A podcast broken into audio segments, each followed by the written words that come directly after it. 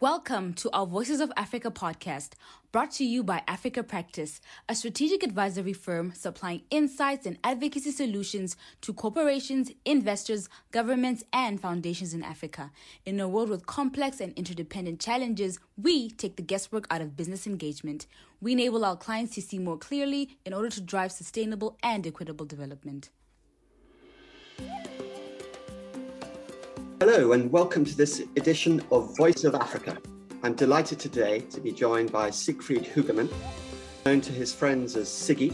He's the initiator and co founder and vice chairman of the African Hydrogen Partnership. Today, we're going to talk about all things hydrogen and the hydrogen economy. Siggy is a director too of High Power, which is a UK based company specializing in the development of hydrogen fuel cell powertrains for lightweight transportation vehicles. He's one of the two founding members of the African Hydrogen Partnership.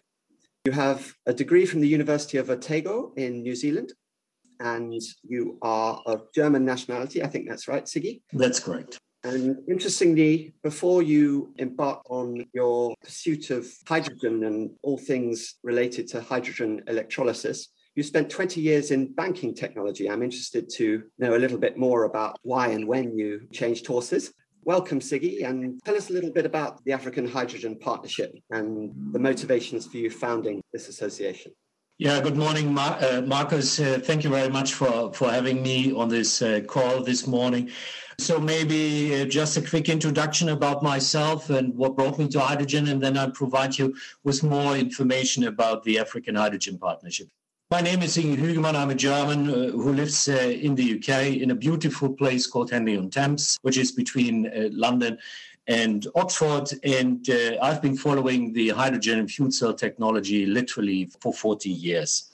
And back in uh, 2014, when uh, Toyota and Hyundai released the first commercially available hydrogen fuel cell passenger cars, to the market, I thought, okay, now the time has come to do something for Africa and with Africa and in Africa. So I, I started a little block. At that time, it was called the African Hydrogen Power Blog. And uh, that went on uh, for a few years where I just shared articles from other sources on that block. But there was always the idea to start a continent wide association. And then there was a young Dutch PhD student who uh, lived in Zimbabwe who joined me then at the end of 2018 and said, Hey, can we work together? And really sort of transform that now into a proper organization. And I said, This is great. You're coming at the right time. So we changed that then, this initiative, into a, one would say, unincorporated association.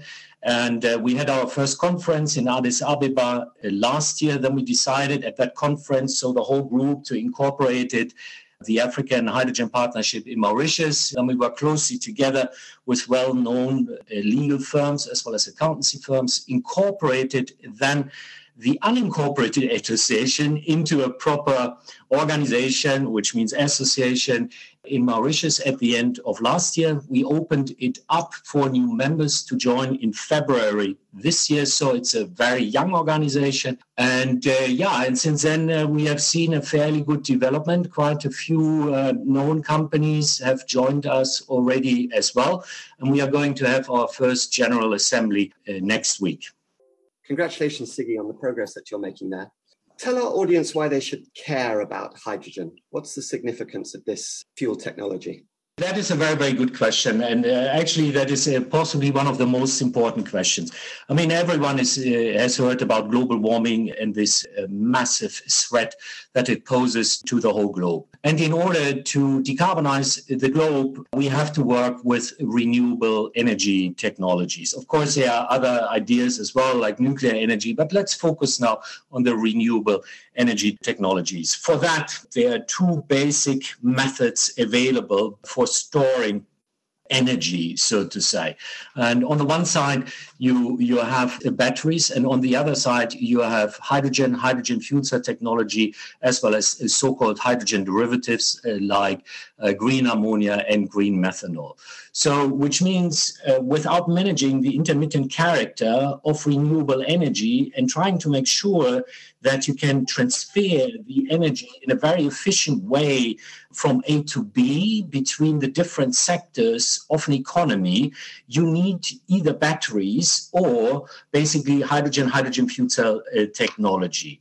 And uh, hydrogen and hydrogen fuel cell technology is the only universally applicable energy storage medium, so to say. Think about a big steel mill or a cement factory. How would you like to run that on batteries? That is just not possible. Yeah. So in this context, I think it's important to mention that those two technologies are not mutually exclusive, not at all. They complement each other. So there are sectors in an economy, for example, regular smaller passenger cars where batteries might be the better solution. Yeah. But there are other parts of an economy, for example, the industry, where at least at the moment, hydrogen is a much better option, which means one needs to consider all options available for fast tracking the decarbonization of an economy.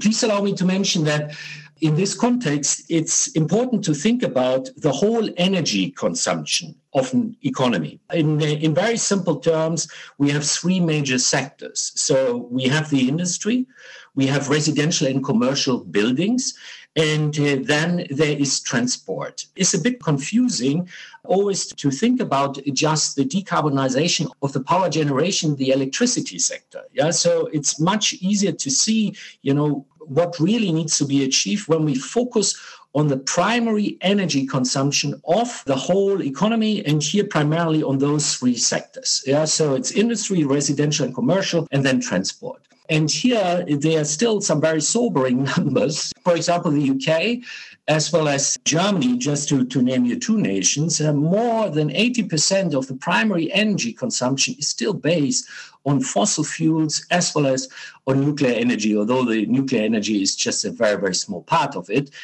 nevertheless, it illustrates that there is still so much to do, and we have to consider every sector, including the industry, heavy industry, energy intensive industries.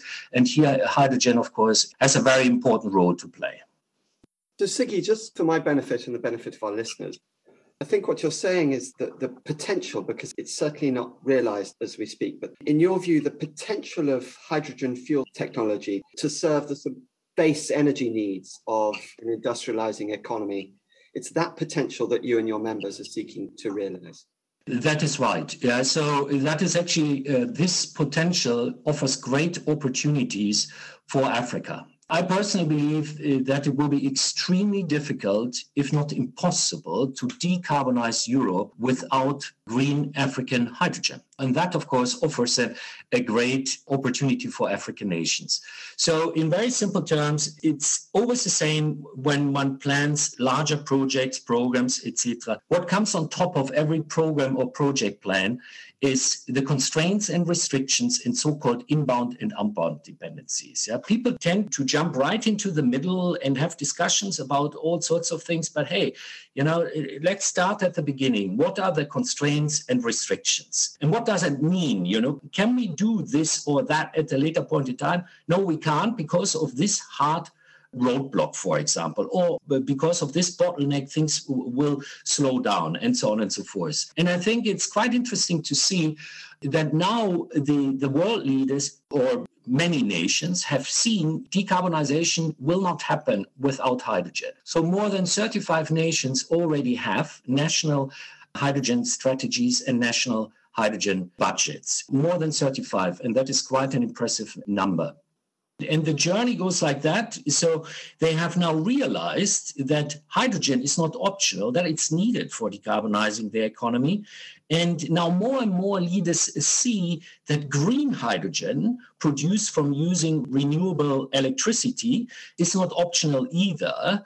So, and quite a few leading nations have recognized that, for example, Germany. And I believe it's now only a question of time when the next step will happen, which means when many leaders in Europe, in uh, East Asia, and wherever in the world will say, okay, green African hydrogen or natural African hydrogen is not optional as well. And that will then become a real great opportunity for Africa. Well, that's very exciting, Siggy. Um, the prospect that Africa could provide energy for Europe and potentially other markets in the world is certainly an enticing prospect. But just before I ask you to unpack that a little bit more and tell us why, in your view, Africa could have competitive advantage in green hydrogen technology, can I take you back to basics? You referenced there green hydrogen. That supposes that there are different forms of hydrogen fuel cell technology. Can you unpack that a little bit more for us and really back to basics? What are the components of hydrogen energy? Maybe you have heard about uh, gray hydrogen, blue hydrogen, green hydrogen, whatever. Uh, they, that relates primarily uh, to the way how hydrogen is produced. Yeah? So, uh, green hydrogen, in very simple terms, is produced by using a process that is called electrolysis. So you have an electrochemical device called an electrolyzer. You have water in the electrolyzer, and you use electricity for cracking the water molecules. And what you then get are hydrogen and oxygen because water consists of hydrogen and oxygen. Yeah? And where does the electricity come from? Ideally, from renewable energy sources like wind, solar, geothermal, hydropower, etc. And then you have basically produced a green fuel. Yeah? So um, that is green hydrogen. There are other ways of, um, of producing hydrogen. For example, you can produce hydrogen from natural gas, and that type of hydrogen is then used called gray hydrogen. And that is a bit of a, of a problem because it's not really helpful. It, it increases the carbon dioxide emission. So science and then uh, the industry have come up, or some scientists and, and some industrial companies have come up uh, with an alternative, and that is called the so-called blue hydrogen. And basically, it's gray hydrogen where the emissions of carbon dioxide and ideally methane are captured and then stored underground. That is called blue hydrogen. But the uh, blue hydrogen is never emission free because uh, pipelines leak, etc., etc. So the ideal way forward are two types of hydrogen. It's green hydrogen produced from renewable electricity and what's called the natural or white hydrogen. Now, please allow me to mention natural or native hydrogen comes out of the ground. Yeah, so you try to find it in the ground like fossil fuels. There is a very large natural native hydrogen field in Mali, and that is just 100 meters below the surface. Yeah, so you can basically drill a hole and get huge amounts of hydrogen out of the ground in Mali. And the interesting part of that is the purity of hydrogen, of that hydrogen is very, very high. So it's something like whatever, 98.5 or, 90, or plus 99% pure, uh, clean. And that is really, really good. So it all comes down to green hydrogen or to so-called natural slash native hydrogen. Tell us a little bit more about the native hydrogen, if you will, just before we delve a little further into Africa's green hydrogen potential. You referenced there that Mali has a native hydrogen field that is relatively accessible. Can you explain that a little bit more? What technology is required to access that energy potential? So that is a is a relatively new field. The the hydrogen was uh, discovered uh, in Mali a few years ago. Uh, now I'm I'm not really that deep into the technological details, uh, but you you got to view it a bit like a natural gas field. It's basically more or less the same process. So you drill a hole in the ground and then you get the hydrogen out of the ground. Of course, you need to potentially store it somewhere for the local consumption, or then you can get it into pipelines or liquid organic hydrogen carrier in order to transport the hydrogen. What is so interesting in that area of the world is basically in West Africa, they have large iron ore and bauxite deposits there as well, and gold mines, and so on and so forth. And of course, the mining industry is looking or needs to decarbonize its industry as well. And uh, that is very difficult for them to do, you know, because all these mining vehicles are very, very big vehicles. Yeah? The hauler trucks and whatever, they're huge. Yeah? And you can't have them running on batteries. Uh, so for that, uh, there are quite a few initiatives going on in the world. For example, in South Africa and in other regions of the world where they really come up now, and that relates to the fuel cell technology, to hydrogen fuel cell technology for decarbonizing this specific part of the transportation sector, which belongs to the mining industry. And uh, these are very visionary plans. But uh, I mean, why not thinking about you know getting the, the hydrogen out of the ground in Mali, yeah, and use it directly for the big trucks in the mines in West Africa? And that, of course, would be a tremendous cost reduction for the whole value creation chain. And this is another great advantage uh, because renewable energy comes with a price uh, ticket, uh, especially when one considers now, now Europe. And uh, here, Africa clearly has an advantage yeah, because one can get that. I would think, I don't know, yeah, I, I haven't seen any official calculations for the production of hydrogen in Mali, but I could imagine one could get it for less than 50 US dollar uh, cents per kilogram. Siggy, you mapped out a very compelling vision of Africa as a global contributor to the renewable energy mix. The world is grappling with the transition to renewables and the challenge of getting to net zero in order to combat climate change. In the scenario that you painted earlier for us. You painted an image of Africa contributing to that global energy mix and making a significant contribution to that clean transition through the contribution of hydrogen energy or important parts in the hydrogen electrolysis value chain. Can you unpack that picture for us? So there's three major markets. Yeah. So first is exporting green hydrogen from Africa to Europe in other parts of the world, like Asian countries, South Korea, and Japan. So African nations would become energy exporting uh, nations. Is that sort of just an idea or so? No, not really. Uh, so the German government is already strongly supporting the work on such concepts in countries like Chile, like Australia, and now in Namibia as well. So the German government works closely together, for example, with the Namibian government on developing such uh, plans. Yeah? Then we have the domestic market. I already mentioned mining trucks, backup power systems, etc. Uh, and last but not least, yeah, one could think about attracting energy intensive industries to Africa why not having steel mills in Africa that produce steel, which is possibly a lot easier to ship and to deliver than energy in general? So there's three major uh, market sectors here. So where does the potential really sit for Africa? And that relates to various factors. The first factor is the sheer potential for producing low cost, price competitive green hydrogen or a native natural hydrogen. So, in order to produce green hydrogen, one needs renewable energy, you need water, and you need space. In order to have the electrolyzers uh, running at full capacity, one needs to have a combination of strong winds and very strong solar radiation. And there are just a few areas in the world which bring that together. And in some of the best regions for doing that are in Africa. Yeah, so for example, in Northwest Africa, in Morocco, in the West Saharan region, uh, including Mauritania, very windy, very sunny. The electrolyzers can run the whole day, whatever, almost 24 hours a day and uh, you need to, to have access to water and one could use the coastlines the sea waters so like with morocco mauritania namibia has ideal conditions for that as well.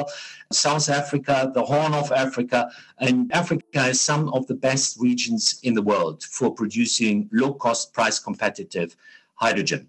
Now there are two other aspects one one need to bear in mind and that relates to sustainability so, because one cannot and should not segregate the protection of the climate as well as the protection of biohabitat and biodiversity. That always needs to be viewed as a package. So no matter what one does, yeah, one needs to, for decarbonizing the globe, one needs to minimize the negative impact on biohabitat and biodiversity. And by protecting biohabitat and biodiversity, that is basically what's called sustainability. It needs to be sustainable. So, and here, many regions in the world have to deal with constraints and restrictions. Think about, for example, Germany.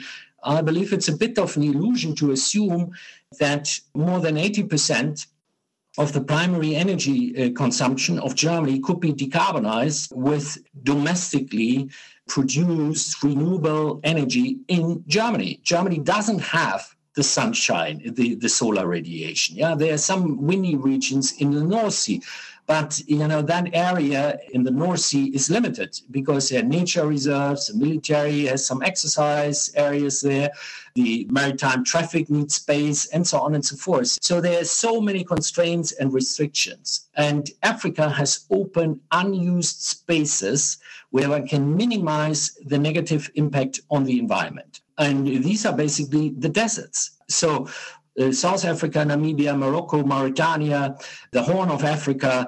Uh, one, one has those windy, sunny regions with a coastline and unused spaces. Of course, there will be an impact on the environment in the deserts of Namibia if one erected their large scale photovoltaic plants, but that is relatively small in comparison with a massive impact on the forests in the UK, on the meadows in Germany, so on and so forth. So and that's a great advantage. The second advantage in that context of sustainability relates to rules and regulations. In Europe, we see a lot of conflicting rules and regulations already, and it's very difficult to deal with those constraints and restrictions. Think about for example, one would like to construct a wind energy farm somewhere in Germany. And there you have a rare species of predator birds, uh, a kite, for example. It would be very, very difficult to get permissions uh, for erecting or for constructing uh, such a wind farm in that area where you have protected species of certain birds. Uh, and Africa, again, here, due to the deserts, uh, has some real valuable options to offer. So thank you. So it's renewable energy, potential of constant sunshine and strong winds. So hydrogen electrolysis is a very power intensive technology. And so you need to have cheap inputs of renewable energy through, as you suggested, constant wind, constant sunshine. And, and then you need the space because presumably the electrolysis value chain requires a lot of space. Tell us a little bit more about what's required in establishing an electrolysis plant. You think about now the, the purpose of the plant. So, for example, for exporting, yeah. So basically, you need wind turbines, you need photovoltaic cells, yeah, large scale, so large fields. Uh, to give you an idea, if I now remember correctly, so you need round about one mega, two hectares. So a hectare is 100 times 100 meters for producing one megawatt of electricity in very simple terms. Yeah? And then you need the electrolyzers.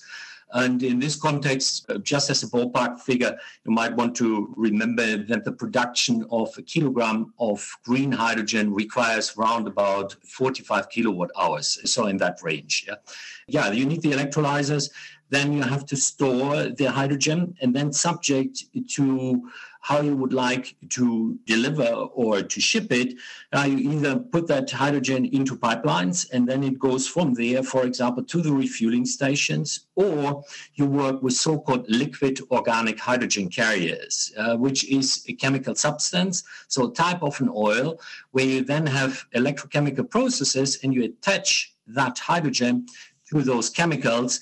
And then you can use the existing infrastructure currently used by crude carriers for uh, crude oil carriers for shipping them the liquid organic hydrogen up north. When you have it then, for example, at the port of Rotterdam, you have to detach the hydrogen from the liquid organic hydrogen carrier, and then from there you can use it. So it's quite a bit of an infrastructure that is required. But that, of course, is a great opportunity for Africa as well in terms of the socio-economic development. And let me mention that as well, you know, that this is a, is a very important aspect for us too. Thank you for that. Siggy, you referred to um, the infrastructure requirements and to play a part in the global hydrogen value chain. Which African nations have embarked on a journey to build some of this infrastructure? Which are those countries that are really looking at the opportunity to participate in this new industry?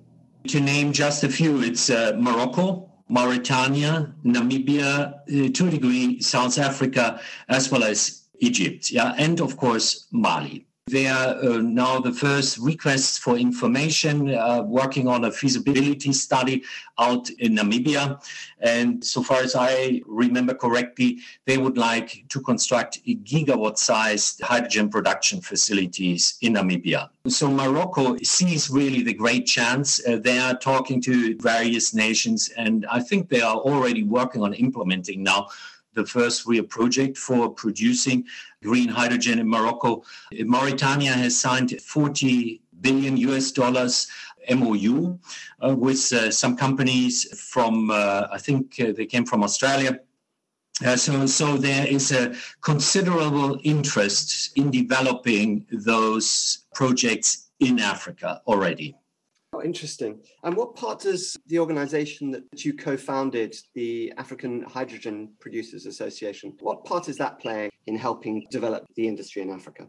That is a, is a good question. Yeah. So uh, we are we are an association, a trade association, uh, and what we would like to do is we would like to help the countries basically to create awareness. Yeah, what the associations so do, but then to to develop the market, bringing supply and uh, demand uh, together, and help to facilitate the cooperation between the African nations on the one side, and then as well, you know, nations from the other side of the world. Yeah? So, I mean, in an ideal scenario, of course, we would uh, like to, and hopefully we'll get there, yeah, to provide platforms in association then with our members, yeah, for publishing hydrogen prices, spot or forward prices, to develop organizations where we can possibly invest in programs directly, and so on and so forth. And are there any equivalent associations globally that represent best practice in your view and that the AHP is seeking to emulate and hopes to achieve the same sort of progress perhaps they might? That's right, yeah. And that is Hydrogen Europe. So Hydrogen Europe is basically a continent-wide hydrogen and hydrogen fuel cell tech association. And this is how we view ourselves as well. Yeah, but we are still a very young organization, although it's a it's a very good growth rate, but it's a it's a good development. Tell us a little bit more about your growth ambitions as an association. What do you hope to achieve the remainder of this year, going into next year, and perhaps over the next five, ten years? So there were two companies that founded the African Hydrogen Partnership. Then we opened it up uh, for uh, new members to join, and now we are already ten organizations, yeah, so, uh, companies uh, in in total, member company, member organizations. So that has been a very encouraging progress because that is basically uh, what we have called the HP pioneers, and that is pretty much in accordance with our plan. Uh, financially, I, think it looks pretty good as well because we have grown organically. And uh, we just finished our audit report. And what it shows is that it's basically a financially feasible organization, which is really good. So going forward, we're closely together with other associations, so hydrogen fuel cell, tech association, industry associations, as well as associations for the financial industry together and uh, to form uh, close uh, collaborations with or working closely together with African governments. And here we are making very, very good progress as well. The idea is yeah, the African Hydrogen Partnership started very, very small. Yeah, it was built uh, bottom up. That we now change it to a top down approach where we bring uh, the governments as well as the industry captains together in order to create real large scale projects and basically help and that is always in accordance with uh, antitrust rules and regulations and help forming industry consortiums, financial syndicates, yeah, that can really develop those great business opportunities for African nations and the continent as a whole. Siggy, I mentioned to our listeners at the beginning that you'd spent 20 years in finance and specifically, I think, working in derivatives and aspects of banking technology. What is it that took you into the world of hydrogen and clearly your passion that, that is clear for all things to do with the hydrogen economy? Actually, I'm still working in the financial industry and I support the African Hydrogen Partnership on a voluntary basis and build that up. So I'm not in clubs, etc. So the usual things what other grown-up men do, uh, that's slightly different. It's a very fascinating call it uh, spare time activity, the African Hydrogen Partnership. Now, having said that, I've been following the technology for 40 years. I think I already mentioned that. I went to a type of a grammar school in Germany. They're called Gymnasium. And I, I was majoring in uh, physics and in chemistry. And when I was 15, 16 years old, maybe even younger than that, we spoke about the basics of electrochemistry. And then they explained to us batteries and hydrogen, hydrogen fuel cell technology, and hydrogen derivatives. And then I thought, this will come. Yeah. And for the first 20 years, people were, were just joking about me when I discussed, okay, well, come, just wait, just wait. Yeah. And then that type of reaction stopped when George Bush, back in, I think, was in 2003, really tried to develop the hydrogen and fuel cell tech in the United States. But that was too early. And then, of course, there were the wars in the Middle East coming up, great financial crisis, etc. And that then has changed. The technology advanced rapidly, and now everything is uh, technologically readily available. The next big step is to achieve the large scale commercialization of green hydrogen and the whole value creation chain with the aim to price diesel and petroleum out of the market between 2025 and 2013. So within the next five to 10 years.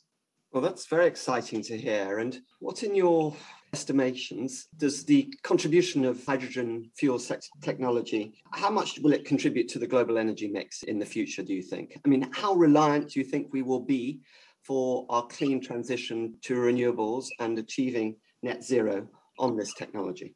That is a very good question, uh, though this question is very, very difficult to answer uh, because who can make reliable forecasts for the next 30 years to come till, let's say, 2050? And even if one tried to do that, those uh, forecasts was, would require a huge computing effort and computing. So I'm a bit careful with that. But if we go back to the absolute basics, yeah, what are the choices that we have? There are batteries on the one side, and there's hydrogen, hydrogen fuel cell tech, and hydrogen derivatives on the other side. That's it. So whether and, and how one quantifies that is is even will it be 10 or 20 or 30 or 40 or 50 percent? Very, very hard to say. But it will. This technology will have a very important role to play. That's for certain. And it will be a big part. Siggy, for those of our audience who are just hearing now for the first time about the potential in hydrogen technology, tell us how much momentum is gathering around this technology and perhaps how ubiquitous we could expect it to be in the months and years ahead I've got a specific reflection really on all the momentum that's gathering around COP26, which holds in November, and all of the efforts being made from governments globally to try and rally nations around a clean transition to renewable energy and to achieving net zero by 2050. What do you foresee the contribution of hydrogen fuels technology to that clean transition? And is it therefore very likely that those of us who, who are just now being introduced, perhaps by you, to this technology will find that it becomes commonplace and part of the vernacular from next year and beyond. Talk to us a little bit about the momentum that's gathering around the use of this technology, please.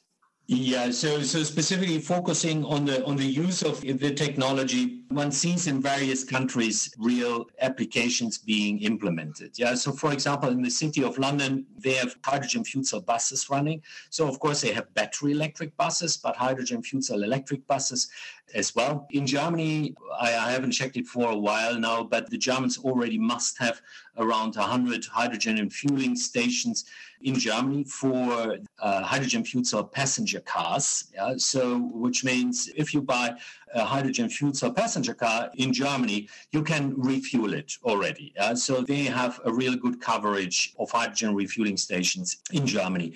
We see similar developments kicking in France, yeah, then Japan, and then of course yeah, there's power to X. So that means one uses hydrogen for producing synthetic fossil fuels like kerosene, right? And one can use those green synthetic fossil fuels in jet planes as a fuel. One can produce that using chemical methods and processes. Of course, you know that is costly, but they are now first projects are kicking off.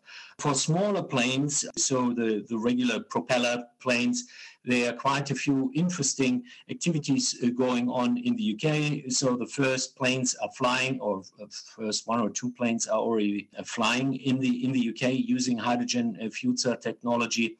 Then, in terms of the shipping industry, especially for the large shipping industry, so container ships, crude carriers, etc. Uh, one, can, one can't have them running on batteries. That is not possible. And the shipping industry has recognized that and has accepted it. And their focus is primarily in the short term on green methanol and then mid to long term on green ammonia. So there are all sorts of things. And it's quite interesting when I speak with uh, friends and family members who really haven't heard about hydrogen and hydrogen fuel cell technology.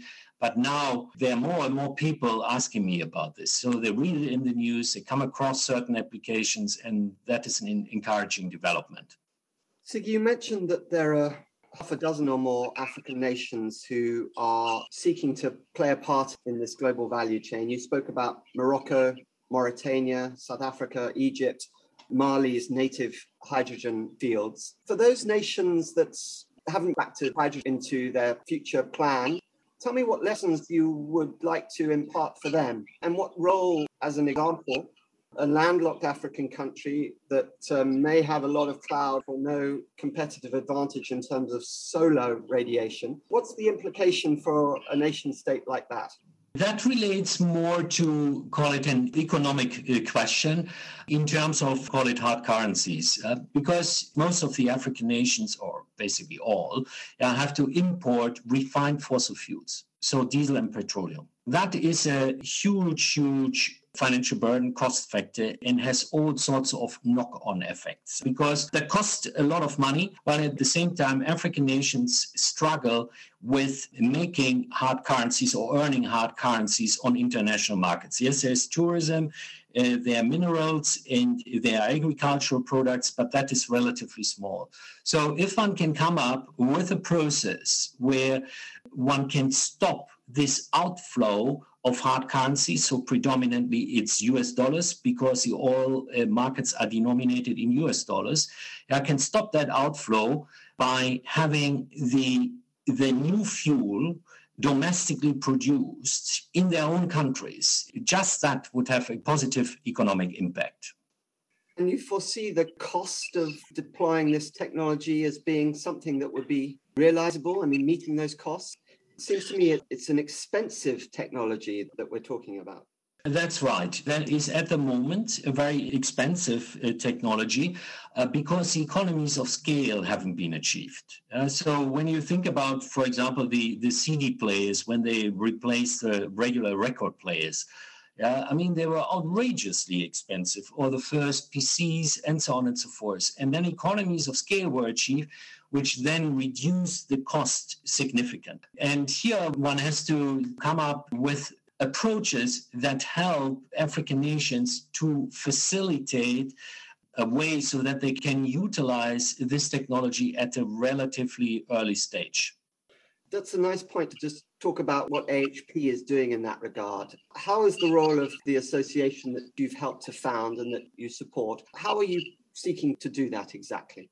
I believe what is here absolute key is um, that one is able Uh, to form the strongest possible alliances. Yeah, that sounds a bit like a buzzword, but I mean, the world is running out of time, and African nations are really interested in getting that technology and forming the strongest possible alliance means bringing at least initially a few African nations together and say, okay, we collaborate here with the European Union, together with the Brits and the Commonwealth, with the Hydrogen Europe, which is one of the, the strongest continental associations. We work together with the Canadians and Americans and Australians and Japanese and South Koreans and form this sort of joint joint force to make that reality. And, and this is really where the African Hydrogen Partnership tries to, to become a facilitator. And that, of course, requires creating awareness and so on and, and so forth.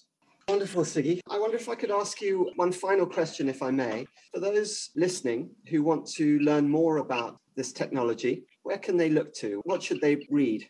Well, there are a few, of course. We have our, our websites uh, as well. So it's uh, www.afr-h2-p.com. AFR stands for Africa, H2 for hydrogen, and P for partnership. But it's very easy. If they Google African Hydrogen Partnership, you get to it right away.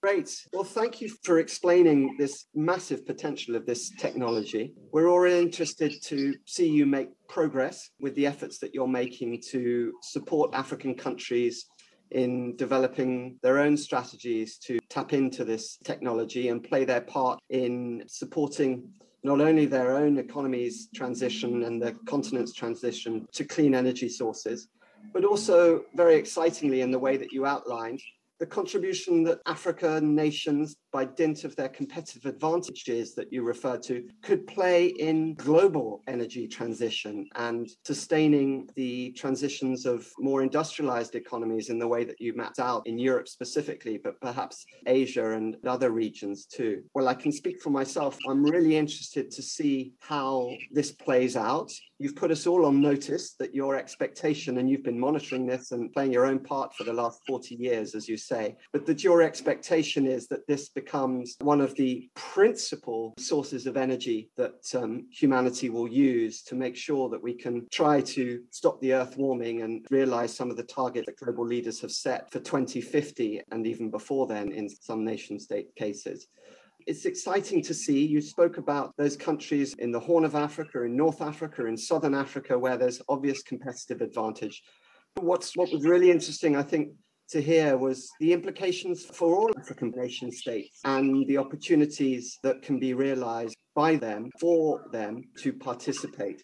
It really is, from what I've understood and what you've told us, a really big value chain. Let's hope that more and more African policymakers, industrial leaders can both learn about the, the contribution of this technology, but also play their part you're seeking through the AHP to help them to do.